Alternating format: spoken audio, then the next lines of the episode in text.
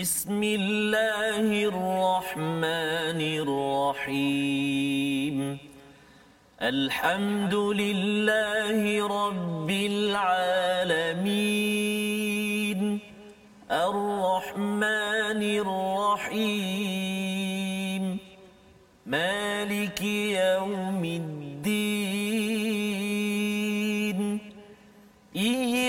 إياك نعبد وإياك نستعين.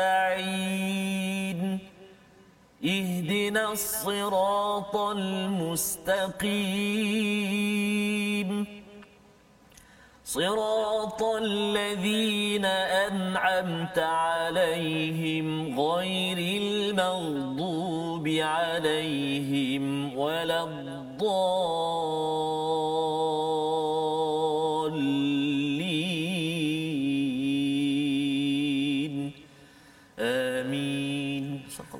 etc Assalamualaikum warahmatullahi wabarakatuh. Alhamdulillah wassalatu wassalamu ala Rasulillah wa ala alihi wa man wala. Asyhadu la ilaha illallah, asyhadu Muhammadan abduhu wa rasuluhu. Allahumma salli ala sayidina Muhammad wa ala alihi wa sahbihi ajma'in. Amma ba'd. Apa khabar tuan-tuan dan puan yang dirahmati Allah sekalian?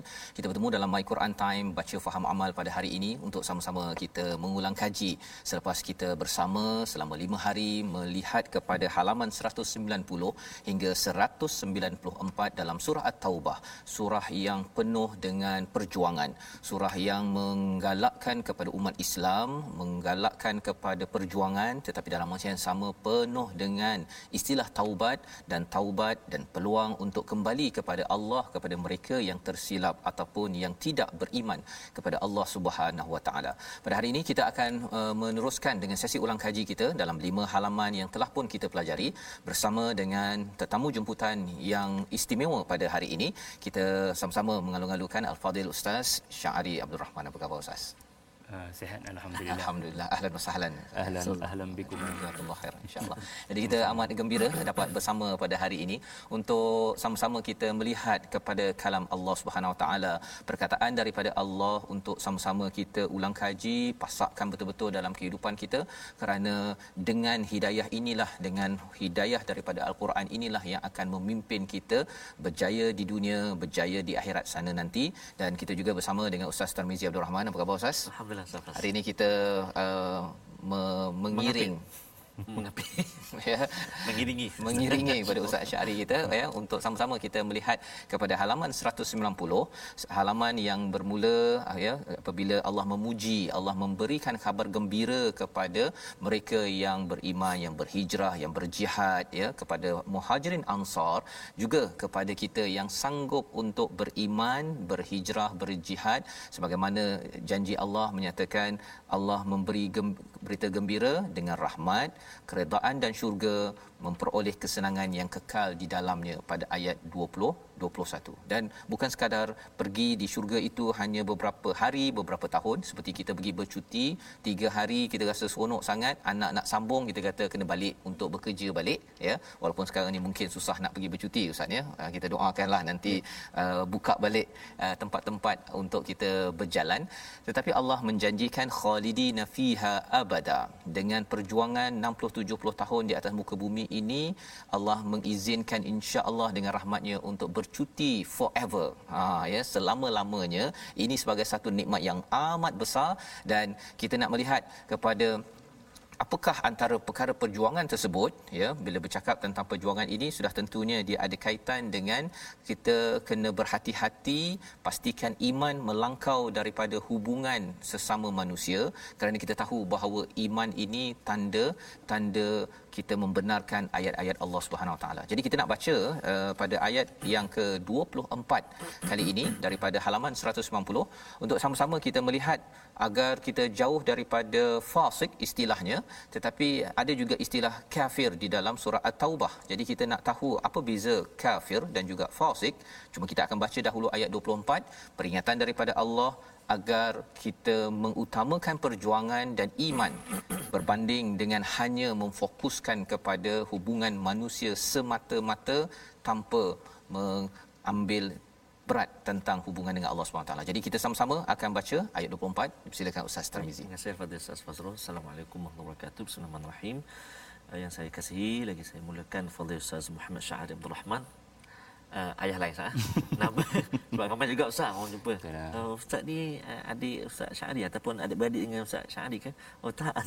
adik-beradik seagama lah. Seagama. Oh, yalah. Seperjuangan ya. Seperjuangan Seperjuangan. masya-Allah. Okey, baik, alhamdulillah. Uh, terima kasih Ustaz ya. Berkunjung lagi dan lagi. InsyaAllah. Akan datang lagi nak panggil lagi. boleh insyaAllah. Subhanallah. Alhamdulillah dan juga tuan-tuan dan puan-puan sahabat Al-Quran yang dikasihi oleh Allah Subhanahu Wa Taala sekalian. Kita bertemu Isnin hingga Jumaat. Sabtu dan Ahad kita bertemu lagi dalam sesi ulang kaji dan sekarang kita sudah di satu per tiga Al-Quran. Allahu Akbar. Pejam celik pejam celik. Sedar tak sedar tuan-tuan dan puan-puan sudah ikut bersama-sama kita semua mengaji membaca memahami tadabbur Al-Quran dan sebagainya mengambil ibrah mengambil pengajaran kefahaman kita. Dan hari ini kita di halaman 190 dah ha, dalam 600 uh, lebih halaman kita hari ini di halaman 191 nikmat kurniaan Allah Subhanahu Wa Taala syukur kita kepada Allah Subhanahu Wa Taala jadi kita nak baca untuk uh, ayat yang permulaan ini ayat yang ke-24 uh, surah at-taubah di halaman 190 mari kita baca sama-sama insyaallah a'udzubillahi minasyaitonirrajim قل إن كان آباؤكم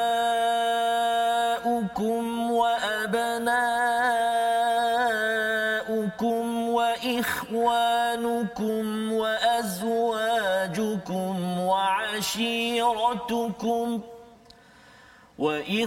وإخوانكم وأزواجكم وعشيرتكم وأموال اقترفتموها وتجارة وتجارة تخشون كسادها ومساكن ترضونها أحب إليكم من الله أحب إليكم من الله ورسوله وجهاد سبيله فتربصوا فتربصوا حتى يأتي الله بأمره. والله لا يهدي القوم الفاسقين. صدق الله العظيم. Surah Al-Azim ayat 24 katakanlah jika bapa-bapa, anak, saudara, isterimu, keluargamu, harta kekayaan yang kamu usahakan, perniagaan yang kamu khawatirkan kerugiannya dan rumah tempat tinggal yang disukai adalah lebih kamu cintai daripada Allah dan Rasul dan daripada berjihad di jalannya maka tunggulah hingga Allah mendatangkan keputusannya dan Allah tidak memberi petunjuk kepada orang yang fasik. Ini adalah satu peringatan yang amat berat sebenarnya daripada Allah Subhanahu Wa Taala kepada kita dan di hujung itu Allah melihat ataupun menggunakan istilah wallahu la yahdil qaumal fasiqin. Jadi uh, silap keutamaan dalam kehidupan digelar sebagai kaum yang fasik. Yang ini sama-sama kita ingin minta penjelasan daripada Ustaz uh, Syari apa maksud fasik di sini Ustaz dan juga kita ada jumpa perkataan kafir uh, mungkin perkataan syirik ya kalau Ustaz boleh jelaskan agar uh, bila Allah ingatkan perkara ini dia menakutkan sebenarnya tak nak kita terperosok termasuk dalam kumpulan ini silakan Bismillahirrahmanirrahim. Assalamualaikum warahmatullahi wabarakatuh. Assalamualaikum. Bismillahi walhamdulillahi rabbil alamin wassalatu wassalamu ala Rasulillah wa ala alihi wa sahbihi wa barik wa sallim. Terima kasih Al-Fadhil Ustaz Fazrul dan Ustaz Tarmizi Abdul Rahman uh, dan seluruh para penonton My Quran Time. Saya hargai uh, kepercayaan yang diberikan untuk bersama-sama mengulang kaji dan mengupas surah At-Taubah. Dan soalan yang diajukan oleh Ustaz Fazrul tadi adalah perbezaan kalimah fasiq dengan perkataan kafir. Ayat 24 yang dibacakan dengan begitu indah oleh Ustaz Termizi tadi menyebut bagaimana sifat-sifat orang yang fasik. Iaitulah uh, mereka yang disebut Ustaz Fazrul tadi sebagai hilang keutamaan. Ataupun dalam perkataan lain, fasik ini adalah mereka yang meninggalkan jihad. Kerana nikmat-nikmat yang dikurniakan Allah lalu mereka meninggalkan perintah Allah. Ini kerana perkataan fasik juga telah diungkapkan oleh Nabi Musa apabila Bani Israel tidak mahu menyahut seruan jihad untuk membebaskan semula Baitul Maqdis sebagaimana dirakamkan dalam suratul Maidah ayat yang ke-25 di mana Nabi Musa telah berdoa agar Allah pisahkanlah aku daripada orang-orang yang fasik fafruq bainana wa bainal qaumil fasiqin jadi di sini kita sudah dapat lihat bagaimana kefahaman kepada perkataan fasik dengan melihat perkataan fasik di tempat yang lain. Lalu antara kefahamannya adalah manusia yang Allah berikan kepada mereka nikmat seperti Bani Israel, Allah berikan kepada mereka kefahaman, pengetahuan, kitab, rasul, tetapi mereka memilih untuk meninggalkan suruhan-suruhan dan kewajipan-kewajipan agama. Maka di situ namanya fasik. Adapun kafir, belum tentu dia faham agama ni. Hmm. Dia menentang, dia memberontak, dia tidak percaya, ya. Barangkali uh, mendengar, ya, barangkali mendengar apa yang disabdakan, apa yang disebutkan oleh Nabi, tetapi hatinya kafara, menutup, hmm. ya tidak mahu untuk mendengar.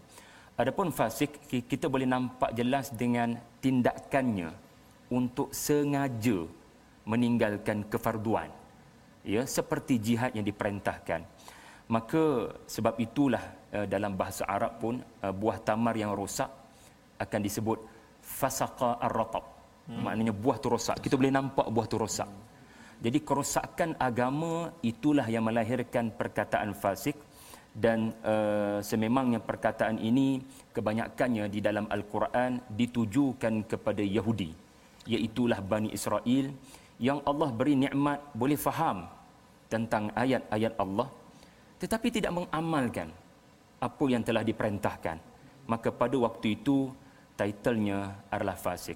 Dan tuan-tuan boleh lihat pada ayat 24 berkenaan Allah beri nikmat ya kepada mereka ada ayah ada anak ada adik beradik ada pasangan ada perniagaan hmm. ada itu ada rumah ada ini tetapi itu uh, telah mereka uh, jadikan sebagai sebab untuk meninggalkan jihad fi sabilillah jadi uh, itulah perkataan fasik. Fasik. Terima kasih diucapkan pada Ustaz Syari yang menjelaskan maksudnya orang fasik ini maksudnya dia dah ada diberikan peluang iman mm-hmm. ya tetapi dia uh, tidak menurut perintah itu begitu mm-hmm. Ustaz ya? amanu thumma kafaru thumma amanu thumma kafaru. Oh subhanallah. Setiap kali diberitahu mereka faham tetapi kembali untuk meninggalkan ajaran. Ajaran. Maka ini yang digelar sebagai kumpulan falsik. Hmm. Jadi inilah perkara yang perlu kita jaga-jaga Ustaz ya. Hmm. Maksudnya hmm. ialah bila Allah dah bagi macam-macam itu uh, jangan di kufuri lah hmm. ya pasal kalau orang yang kafir itu memang dah jelaslah dia hmm. belum lagi dapat kefahaman ya. Tetapi bagi orang yang beragama Islam yang telah pun faham kita semualah tuan-tuan ya. Uh, jangan sampai kita menidakkan kepada keutamaan apabila Allah memanggil kita dalam hidup kita ini bila Allah uh, panggil kita untuk solat untuk menunaikan kewajipan termasuklah kalau di dalam ayat ini untuk berjuang fi sabilillah. Dan di sini tidak dinyatakan uh, kita ustaz ya dinyatakan jihadin fi sabilihi Uh, maksudnya ini uh, fokus kepada qital perang sahaja ke ataupun jihad fi sabilihi ini umum sebenarnya dalam ayat ini qital hanya di medan tempur mengangkat senjata adapun jihad boleh berlaku dalam bentuk tidak berada di medan tempur hmm. iaitu dengan harta harta. maka wajahidu fi sabilihi ya fi sabilillahi bi amwalikum wa anfusikum jadi Allah selalu mendahulukan amwal ya. bila hal-hal jihad Adapun kital bi anfusikum lah. Ya. Jadi di situ ada keterbukaan pada bentuk sumbangan pada agama. Pada agama ya. Alhamdulillah ini jelas untuk kita sama-sama memastikan apa sahaja yang Allah rezekikan kepada kita dari segi amwal dan juga masa kekuatan uh, talent uh, bakat yang kita ada digunakan kepada jalan jalan Allah tuan-tuan me- me- berkongsi menyebarkan kebaikan yang ada kalau ada sesuatu yang tak kena perlu ditegur ya ini adalah antara perjuangan jihad fi sabilihi uh, bukan sekadar untuk perang ustaz ya. Itu salah satunya tetapi banyak lagi ruang untuk kita berjuang bersungguh-sungguh pada setiap hari kita. Baik itu sebahagian daripada pelajaran halaman 190 dan kita ingin bergerak pada halaman 191 apabila Allah menyatakan di dalam ayat yang ke-28 ya kali ini Allah memanggil wahai orang-orang yang beriman innamal musyrikuna najas. Ya sesungguhnya orang musyrik itu najas. Kita baca ayat ini dahulu ayat 28 untuk kita memahami uh, kalau maksudnya selepas ini orang bukan Islam tak boleh masuk masjid ke okey ataupun kita tak boleh sentuh ke nanti kan kena basuh dengan air mutawasitah ke mutlak ke apa sebagainya kita dengar dahulu kita baca bersama ayat 28 halaman 191. Baik, terima kasih Fadil Ustaz Fazrul, Fadil Ustaz uh, Syahari, tuan-tuan dan puan-puan sahabat Al-Quran yang kasih Allah SWT sekalian. Kita berpindah ke halaman 191 dan kita nak perhatikan sekarang ini ayat yang ke-28. Jom kita baca sama-sama insya-Allah. أعوذ بالله من الشيطان الرجيم. يا أيها الذين آمنوا إنما المشركون نجس فلا يقربوا المسجد الحرام. فلا يقربوا المسجد الحرام بعد عامهم هذا. وإن خفتم عيلة فسوف يغنيكم الله. فسوف يغنيكم الله من فضله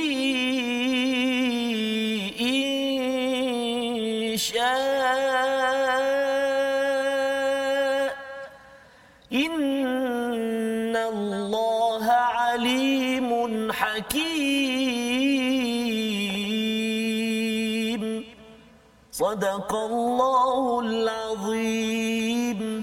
Surahul Azim ayat 28 wahai orang-orang yang beriman sesungguhnya orang musyrik itu najis kerana itu janganlah mereka mendekati Masjidil Haram selepas tahun ini dan jika kamu bimbang menjadi miskin kerana orang kafir tidak datang maka Allah nanti akan memberi kekayaan kepadamu daripada kurniaannya jika dia mengkehendaki sesungguhnya Allah Maha mengetahui lagi Maha bijaksana. Jadi ada banyak permata daripada ayat ini bila Allah mulakan dengan wahai orang-orang yang beriman innamal musyrikuna najas ya sesungguhnya orang musyrik itu adalah najis.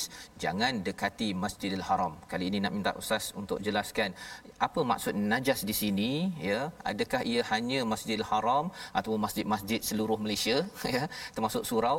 Ataupun lebih daripada itu ialah uh, dia ada motivasi uh, baru ni ada yang kata bila dia terlibat dengan bisnes yang melibatkan perkara yang tak berapa bersih ini diingatkan oleh seorang ustaz jangan takutlah uh, bahawa sebenarnya Allah yang akan memberi kurnia. Jadi banyak mesej nak minta ustaz cerahkan ayat 28 ni yang boleh kita ambil sebagai panduan. Terima kasih Ustaz Fazrul. Hal-hal fiqh ni saya lemah sedikitlah.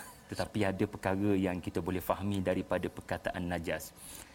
Eh, jangan kerana ayat ini Allah Taala mengumumkan orang-orang musyrik yang bermaksud mantap kesyirikannya menyembah berhala dan selain daripada Allah maka kita kata pada anak-anak jangan berkawan dengan acung ramasami itu najis belaka. Ha, jangan begitu.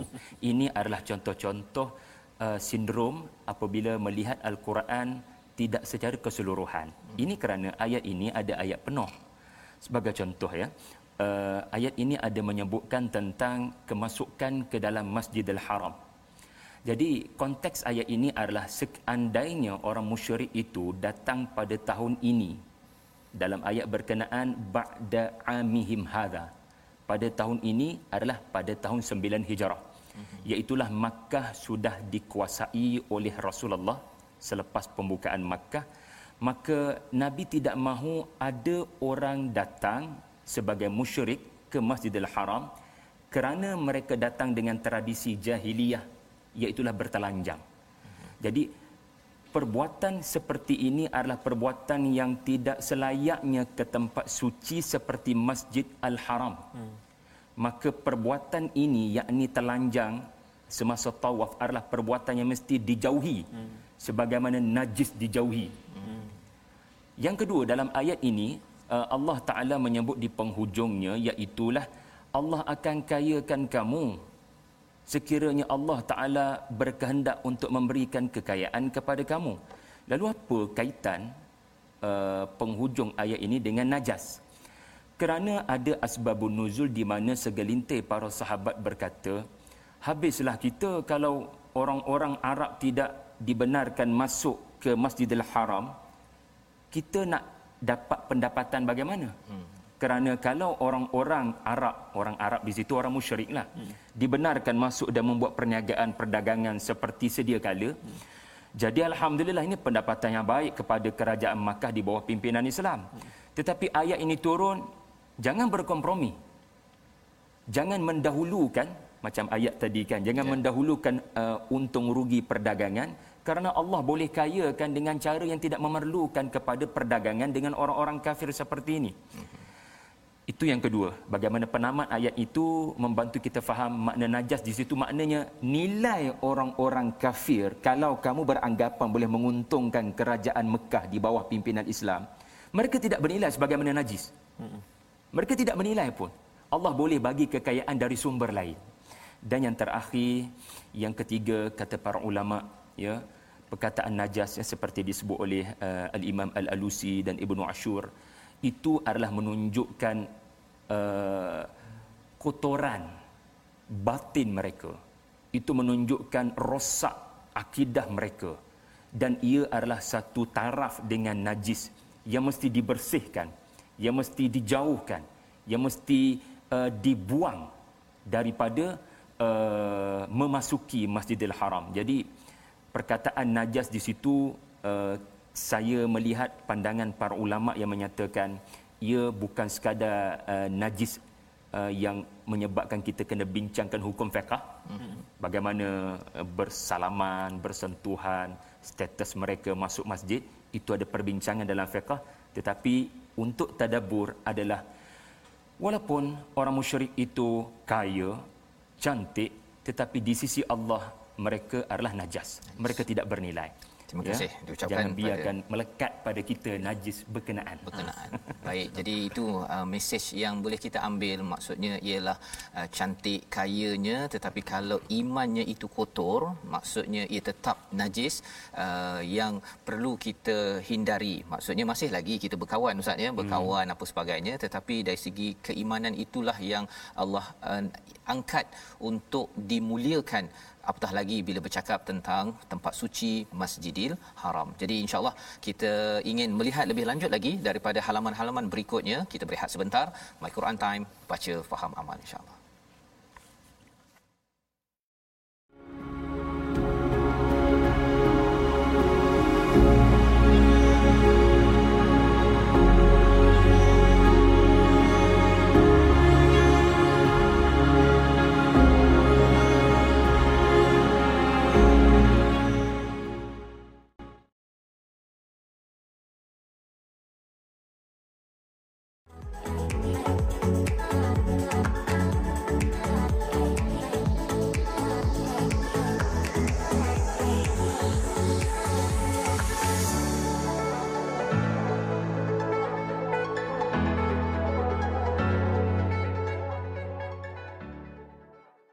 Alhamdulillah bertemu kembali kita dalam uh, My Quran Time. Hari ini kita edisi ulang kaji halaman 190 hingga 194. Pastinya bersama dengan tetamu ilmuwan kita yang tak asing lagi. Saya kira eh Ustaz Fazrul eh. Ya. Uh, tuan-tuan puan selalu tengok deh. Uh, selalu ikuti kupasan uh, dan juga perkongsian ilmu daripada beliau Al-Fadhil Ustaz Muhammad Syahri Abdul Rahman. Dan uh, tadi pun kita telah melihat uh, halaman 190 Uh, dan halaman 191 saya kira sekarang kita nak berpin oh macam saya jadi Ustaz Fazrul tadi Ustaz Fazrul ya, boleh boleh teruskan Ustaz ya sebenarnya saya nak tanya pada Ustaz Syahri apa ya. program terkini Ustaz ah, Syahri kan apatah lagi nak bulan Ramadan Betul. ini kan hmm. jadi uh, bila bercakap tentang Quran ini kan kena buat persediaan ya mungkin Ustaz Syahri boleh kongsi sikit ah. apa aktiviti Betul. selain daripada hadir sekali-sekala di sini ah. kan kita ramai yang nak tahu agar boleh follow ya. kan boleh uh, perkara ini kena berterusan. Betul. Silakan Ustaz Syarif. Terima kasih Ustaz Fazrul Ustaz Termizi Tadabur Center dalam proses menyelesaikan uh, modul mm-hmm. satu ayat satu surah Ah. satu hari dalam 30 Ramadan. Oh subhanallah. Maknanya asatizah kami akan mengambil satu ayat uh-huh. untuk dilihat dari tiga sudut tafsir, kehalusan bahasa uh-huh. dan refleksi. Uh-huh. Ya, ambil pendekatan Quran time untuk dibawa kepada masyarakat. Jadi kita saling melengkapi lah Ustaz. Ya, ya betul. Kita memang yang berlaku pada My Quran Time ini kita ambil uh, secara uh, apa pembukaan dahulu uh-huh. kemudian kita harapkan Tadabbur Center uh-huh. uh, pusat-pusat uh, pengajian Quran yang lain terus mendalamkan lagi uh-huh. agar uh, lebih ramai lagi yang nampak cahaya. Kadang-kadang ada yang nampak cahaya di permukaan, ada yang kena selam sikit baru nampak cahaya Ustaz ni kan, uh-huh. baru dapat permata-permata tersebut. Jadi tuan-tuan jangan lupa untuk uh, mengikuti Tadabbur Center nanti ya sebagai follow up ya, ya kepada apa yang dikongsikan pada hari ini kerana kita yakin bahawa nur Allah ini tidak boleh dipadamkan. Betul. Ya. Ha, itulah isi daripada ayat 32 dan kita nak baca ayat 32 yang diikuti dengan ayat yang ke-33 sebenarnya ya. uh, yang kita nak lihat bersama pada hari ini. Jadi kita bersama dengan Ustaz Tarmizi. Terima kasih kepada Ustaz Fazrul, kepada Ustaz uh, Syahri. Tuan-tuan dan puan sahabat Al-Quran dikasihi Allah Subhanahu Wa Taala sekalian, kita nak uh, terus uh, uh, mendalami ayat dua ayat ayat 32 33 di halaman 192 insya-Allah. Mari kita baca sama insya-Allah. A'udzu billahi minasyaitonir rajim. يريدون أن يطفئوا نور الله بأفواههم ويأبى الله ويأبى الله إلا أن يتم نوره ولو كره الكافرون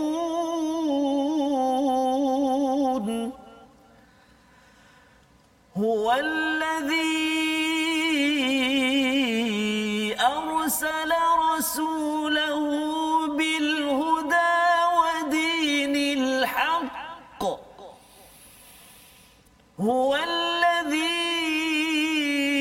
أرسل رسوله بالهدى ودين الحق ليظهره على الدين كله ليظهره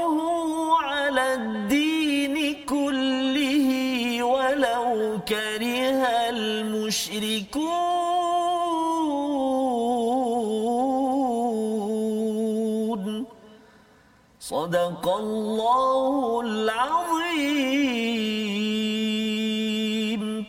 Al-Azim ayat 32 dan 33 mereka hendak memadamkan cahaya Allah dengan mulut ucapan mereka tetapi Allah tidak menghendakinya melainkan menyempurnakan cahayanya walaupun orang-orang kafir tidak menyukainya. Dialah yang telah mengutus rasulnya dengan petunjuk Al-Quran dan agama yang benar untuk dimenangkan ke atas semua agama walaupun orang-orang musyrik tidak menyukainya. Di hujung ayat 32 ada perkataan walau karihal kafirun.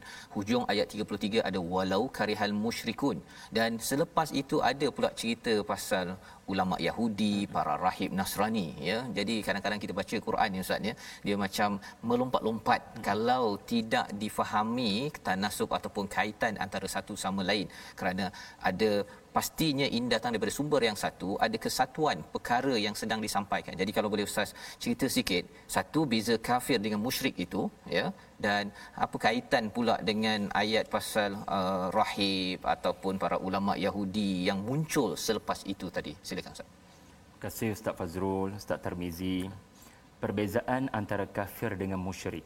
Musyrik di dalam Al-Quran, kekadang Allah menamakan mereka sebagai qaumul la ya'lamun. Hmm.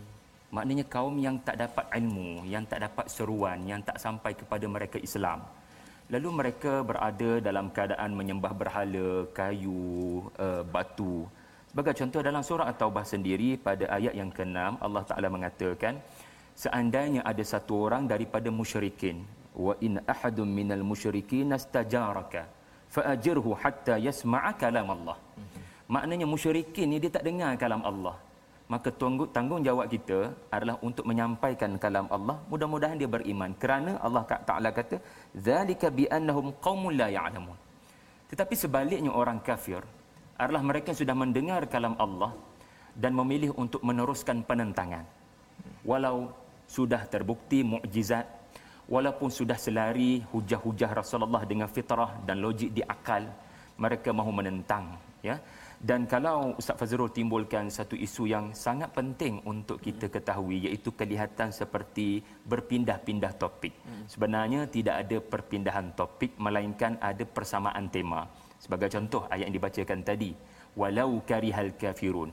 Ia adalah cerita orang kafir yang menggunakan harta benda mereka untuk memerangi Rasulullah yang diutuskan. Itu adalah kafirun ayat 32. Manakala musyrikun ayat 33 pula adalah mengenai uh, apa yang menghalang mereka untuk beriman. Kerana melihat orang-orang beriman ini kebanyakannya fakir miskin. Lalu mereka rasa macam terhalang untuk beriman. Manakala ayat 34 yang menceritakan tentang ahlul kitab, Allah mengecam mereka kerana mereka memuja harta. Mereka tidak zakat. Mereka menyimpan perak emas bawah bantal seperti Yahudi. Jadi sebenarnya peralihan itu walaupun kelihatan kejap kafirun, kejap musyrikun, kejap ahlul kitab, tetapi persamaannya adalah memerangi materialistik. Kerana surah tu taubah kelihatan begitu Ustaz. Bagaimana kita sebutkan tadi, orang beriman pun ditegur. Supaya jangan letakkan uh, keutamaan kepada ayah, anak, rumah, perniagaan. Kerana latar belakang uh, surah ini diturunkan adalah peperangan tabuk. Iaitulah ya. para sahabat diuji dengan buah tamar yang masak, masak ranum. Wow. Tengah banyak hasil Ustaz ya. Ya banyak hasil. Banyak hasil. Jadi ini adalah latar belakang kepada surah At-Taubah ini maksudnya sudah menang Ustaz ya. Sudah menang dah dah aman dah ni. Betul. Bisnes sudah menjadi-jadi. Masyuk. Masyuk ya. Rupanya dapat panggilan untuk ke Tabuk. Dan Masya. bukannya dekat ustaz ni Tabuk tersebut. Ya. kalau kita naik bas itu pun hmm. boleh tahan ya. Apatah lagi kalau katakan nak bergerak dia dengan uh, dengan tentera berkuda dengan unta apa sebagainya. Jadi ini adalah cabaran dan inilah penjelasan yang dimaklumkan oleh ustaz sebentar tadi tentang tentang bagaimana ayat uh, 34 ini hadir selepas ayat 33 32 ada kesatuan temanya. Dan uh, tema besar dalam surah taubah ini bercakap tentang tentang uh, keutamaan ustaz ya hmm. keutamaan daripada materialistik kepada daripada dunia menuju kepada kepada fi sabilillah kepada jalan Allah manfaatkan segala yang dianugerahkan itu untuk untuk kebaikan untuk perjuangan kebenaran uh, fi sabilillah. Jadi ini adalah uh, intisari daripada halaman 192 dan kita nak bergerak lagi kepada halaman 193 pada ayat yang ke-40 ya ada istilah kalimatullah ya kalimatul ladzina kafaru sufla wa kalimatullahi hiyal ulia menarik di sini kerana bila kalimah di, dikaitkan dengan Allah kalimatullah. Tetapi lawan kepadanya itu bukan uh, dikaitkan dengan syirik bukan dengan uh, tetapi di, dikaitkan dengan kafir. Kalimatul ladzina kafaru sufla. Jadi kita nak baca dahulu ayat 40 untuk kita memahami lebih lanjut lagi halaman 193 ini. Silakan Ustaz Baik. Tarmizi. Terima kasih kepada Ustaz Fazrul, Ustaz Syahri, tuan-tuan dan pemirsa Al-Quran yang dikasihi Allah SWT sekalian. Uh, kita nak baca ayat yang paling bawah sekali, ayat yang ke-40 panjang juga ayat ni. Jom kita baca sama-sama insya-Allah. A'udzubillahi minasyaitonirrajim. rajim. إلا تنصروه فقد نصره الله إذ أخرجه الذين كفروا. إذ أخرجه الذين كفروا ثاني اثنين إذ هما في الغار إذ يقول لصاحبه إذ هما في الغار إذ يقول لصاحبه لا تحزن إن الله معنا. فأنزل الله سكينته عليه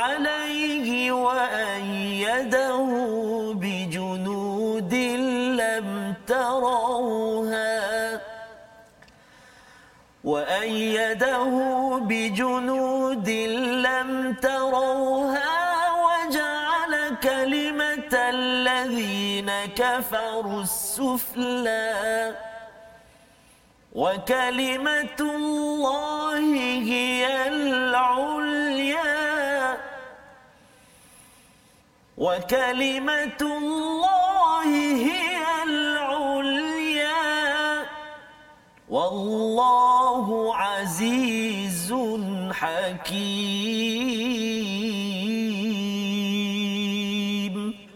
صدق الله العظيم. Surah Al-Azim ayat yang ke-40 jika kamu tidak menolongnya Muhammad sesungguhnya Allah telah menolongnya ketika orang-orang kafir mengusirnya daripada Mekah. Sedangkan dia salah seorang daripada dua orang ketika kedua-duanya berada dalam gua. Ketika dia berkata kepada sahabatnya janganlah engkau bersedih sesungguhnya Allah bersama-sama dengan kita. La tahzan innallaha ma'ana maka Allah menurunkan ketenangan kepada Nabi Muhammad dan membantu dengan bala tentera malaikat yang tidak dapat dilihat olehmu. Dan dia menjadikan seruan orang-orang kafir itu rendah. Dan firman Allah itulah yang tinggi. Allah Maha perkasa lagi Maha bijak sana jadi perkataan kalimah kafir bukan kalimah musyrik bukan kalimah fasik.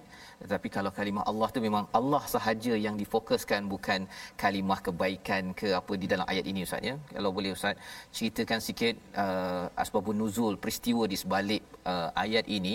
Uh, la tahzan innallaha ma'ana ni selalu kita dengar kan? Jadi kalau boleh diceritakan balik dan apa pelajaran untuk kita lah. Kalau sejarah satu tapi pelajaran untuk kita pada uh, pada kala covid-19 ni nak buat apa? Bila tengok ayat ini sepatutnya di rumah ataupun di tempat kerja di mana-mana saja. Silakan ustaz. Ada buku pun la tahzan eh? La tahzan. Ya al-qarni. Okey alhamdulillah. Uh, ayat 40 ini uh, adalah satu bentuk peringatan keras daripada Allah kepada para sahabat. Hmm. supaya mereka tidak berlengah-lengah untuk menyahut seruan jihad menuju ke Tabuk. 610 km daripada Madinah. Pada musim panas terik dan baru saja exhausted uh, pembukaan Makkah kita ada Hunain dan kita ada kepungan ke atas Taif. Jadi pelbagai alasan boleh diberikan. Hmm. Maka wahai orang-orang beriman, kalau kamu tidak mahu menyertai delegasi Rasulullah ke dalam peperangan Tabuk, silakan. Hmm. Kamu boleh buat pilihan. Sebab Allah menangkan Rasul bukan sebab kuantiti kalian. Allah pernah menangkan Rasul thaniyatnain. Hmm. Hanya dua orang sahaja orang kafir tak mampu sentuh Rasulullah. Jadi sebenarnya kewujudan kamu di dalam peperangan untuk apa? Karena kalian tidak memenangkan perjuangan. Yang memenangkan perjuangan adalah Allah Taala. Maka keberadaan kalian dalam perjuangan hanyalah untuk kalian mendapat pengampunan. Jangan kalian anggap keberadaan kalian di medan perang boleh menyebabkan kemenangan. Jadi sebenarnya manfaat anda terbabit dalam perjuangan ini adalah untuk anda yaghfir lakum dunubakum ya untuk Allah ampunkan dosa kamu. Jadi uh, kita perlu ada inside out punya uh, matlamat. matlamat. Jangan menyertai sesuatu uh, misi hanya kerana hmm. orang lain menyertai ataupun menyertai kerana cakap-cakap orang begitu. Hmm. Tetapi betulkan niat. Kita menyertai perjuangan ini adalah supaya Allah ampunkan kita. Sebab Allah Taala boleh menangkan rasulnya hmm. walaupun rasul berdua berdepan dengan ketumbukan orang-orang Makkah yang begitu ramai yang pernah cari nabi ke semua mereka cari nabi sampai nabi bersembunyi di gua Thur. Dan kalau Ustaz Fadzul tanya sedikit tentang pandemik tadi kita ingat kita kan ingat Allah rakamkan cerita nabi di gua Thur dalam Quran hanya dalam ayat 40. Bersembunyi di gua Thur adalah ikhtiar. Kemudian baru bertawakal. Jadi apa ikhtiar kita di musim pandemik? Jadi kita kena melakukan ikhtiar kerana ikhtiar itu sendiri sebagai sebahagian daripada cara bertawakal kepada Allah. Penting itu Ustaz ya, ikhtiar itu dan dalam masa yang sama Allah membantu. Pasal ada juga yang kata bahawa Allah ni berkuasa. Kalau nak jadi jadi juga kan. Hmm. Kalau nak sakit sakit juga, kalau nak meninggal meninggal juga kan. Jadi rupanya ayat ini ini ayat ni flashback lama ni Ustaz ya lama. Ini pasal ketika Nabi nak Hijrah. berhijrah hmm. ya. Kali ini ketika dah menang dah pun dah hmm. dapat negara hmm. ya dah kira mewah lah ni hmm. kan. Tapi dah dah dah dah mewah pun kena berjuang juga hmm. ya. Kerana apa? Kerana bukan kerana mewah itu yang dituju tetapi kerana kalimatullah hiyal ulia. Kalimah Allah yang tinggi itu perlu ditinggikan selama hidup kita di kandung badan ya Ustaz ya. Hmm. Dan uh, usaha-usaha juga ya dalam masa sama ialah tawakal jangan kita apa uh, terpisah dua perkara tersebut kerana itu sunnah yang ditunjukkan Allah dalam ayat ini. Kalau tidak uh, nabi lah paling layak ustaz ya yang mendapat uh, apa uh, bantuan daripada Allah tanpa perlu bersembunyi. Uh, pasal nabi paling dekat. Tetapi nabi masih lagi berusaha ya masih lagi uh, apa Abu Bakar itu masih lagi kena tutup-tutup lubang lah apa kan. sebagainya. Uh, sepatutnya biar je lah kan. Kalau hmm. nak selamat selamat. Ini ni nabi ni. Kan? yeah. jadi ini pelajaran yang amat penting. Di hujung itu wallahu azizun hakim. Ustaz boleh ulas sikit tak? Ya pasal nama-nama Allah di hujung ni dia bukan klise kan dia amat penting hmm. apatah lagi kalau kita nak memahami peristiwa ini dan juga peristiwa kita zaman sekarang zaman covid-19 ini sedikit ustaz di hujung itu Aziz adalah Al-Ghalib An-Nasir hmm. yang berkuasa yang kekuasaannya tembok pertahanannya takkan boleh dipanjat dan tidak boleh diatasi. Aziz uh, dituju dan disasarkan kepada kafir. Manakala Hakim dituju kepada Nabi dan Abu Bakar As-Siddiq. Hmm. Maksudnya apa? Hakim dia yang menjatuhkan hukum, dia yang memberikan satu takdir namanya orang kafir dah sampai. Orang kafir dah sampai ke dalam gua kita wahai Rasulullah. Maka dengan dua nama yang rapat duduk bersama berkenaan ia adalah satu uh, kesimpulan yang paling tepat daripada Quran tentang bagaimana Allah mengatur peristiwa di Gua Thur. Hmm. Itulah cara Allah menyimpulkan dengan nama Allah juga yang ditinggikan ya Ustaz ya. Ya, kalau kita sebut pun Ustaz ah, Aziz tu. Zai tu kan. Dia bunyi gagah dah. Wah, betul Aziz Allah. Dia tak Aziz kecil kan. Maksudnya lah kalau kita tengok dari kalimah itu hmm. bila kita sebut hmm. tu dia pun dah bunyi perkasa tu dia bunyi hmm. dia bunyi jelas kita sebut kena kena kuat kan jadi hmm. sudah menggambarkan segi semuanya dari segi bacaan pun hmm. sudah memberi kesan ustaz ya apatah lagi bila melihat kepada maksudnya tadi uh, susunan apa yang berlaku tentang uh, Allah mengalahkan orang hmm. yang bukan Islam dan juga Allah menyusun yang terbaik daripada yang maha bijaksana itulah kesimpulan yang akhirnya kita kembalikan balik semula kepada Allah Allah memang berkuasa nak pasti pastikan covid ni habis hmm. ya ataupun tak tapi dalam masa yang sama kebijaksanaan Allah itu juga menyokong kepada usaha yang ada itu Ustaz. Jadi bergabung beberapa komponen yang ada pada ayat 40 ini, inilah pelajaran penting yang kita ingin ambil sebahagiannya daripada halaman 193. Jadi alhamdulillah kita berdoa pada Allah Subhanahu taala agar Allah sentiasa uh, menjadi membantu kita pada setiap masa dengan cara kita berusaha dalam perjuangan dan mungkin nasihat akhir daripada Ustaz Syari ya kepada semua yang mengikuti uh, halaman 190 hingga 193 ini ataupun 194 uh, mesej perjuangan lah ustaz. Uh, pasal orang cakap mesej perjuangan ni zaman nabi ialah ada perang kan. Jelas. Tapi zaman sekarang ni apa yang nak diperjuangkan? Silakan ustaz. Kita perlu memerangi suara-suara was-was. Hmm. Sebab liputan yang diberikan oleh surah Taubah tidak sedikit. Suara munafik, suara orang Yahudi, suara orang musyrik. Suara-suara itu dimainkan semula dalam surah Taubah yang mana ada persamaan iaitu menimbulkan keraguan kepada orang beriman. Tak payahlah bagi komitmen kepada Rasulullah. Hmm. cukup-cukuplah. Cuba lihat ada banyak perkara lain yang lebih menguntungkan kalau kau stay kat Madinah. Hmm. jadi kita pun begitu ustaz. Ya. perjuangan para asatizah kita di Quran Time perjuangan anda ya bersama menyebarkan al-Quran. Jangan biar lemah semangat hanya kerana perkataan-perkataan hmm. mereka yang tidak senang dengan penyebaran al-Quran. Jadi terus komited saya kira komitmen menyebarkan Al-Quran antara mesej penting surah Taubah. Terima kasih diucapkan pada Ustaz Syari memberikan uh, nasihat kepada tuan-tuan yang berada di rumah dalam kapasiti masing-masing Ustaz ya, hmm. kemampuan masing-masing, ada mak, ada yang baru ni ya, ya. Uh, ayahnya meninggal uh ya dan lepas ayah meninggal dia makin committed lagi Semang. dengan Quran pasal bila melihat selama hari ini depan TV ada ayahnya yang men- mengikuti slot Quran time. Jadi bila sekarang tengok depan TV dah tak ada ayah dah Allah. kan. Jadi apa lagi yang boleh dibuat oleh si anak kecuali meneruskan perjuangan ayah yang hmm. kadang-kadang dia adalah bagi tahu dalam WhatsApp, ha, tengoklah kan. Hmm. Tapi bila ayah sudah pergi, hmm. WhatsApp dah tak muncul lagi dah untuk mengingatkan tentang kebaikan dan kepada al-Quran, maka si anak pun ingin meneruskan. Jadi perkara-perkara yang uh, mampu oleh tuan-tuan ya mengajak kepada al-Quran kepada komitmen kata-kata daripada Allah ini uh, mungkin bagi sebagian orang alah itu kecil sahaja tetapi um, yang penting ialah kita bersama dengan kalimatullahi hiyal ulia moga-moga Allah angkat martabat kita di sisi Allah Subhanahu Wa Taala. Jadi di hujung ini kita ingin berdoa kepada Allah Subhanahu Wa Taala agar Allah berikan kepada kita hidayah komitmen kepada kata-kata ataupun perkataan Allah di dalam al-Quran.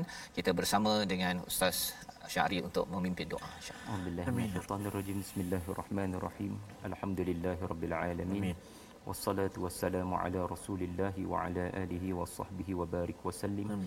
Allahumma taqabbal minna innaka antas samiul alim. Amin وتب علينا إنك أنت التواب الرحيم أمين. اللهم اجعلنا من الذين يستمعون القول فيتبعون أحسنه أمين. اللهم لا تجعلنا من الذين يقولون ما لا تفعلون الله. اللهم اجعلنا من الذين يجعلون كلمة الذين كفروا السفلى وكلمة الذين وكلمة الله هي العليا أمين. اللهم ربنا آتنا من لدنك رحمة وهيئ لنا من أمرنا رشدا أمين.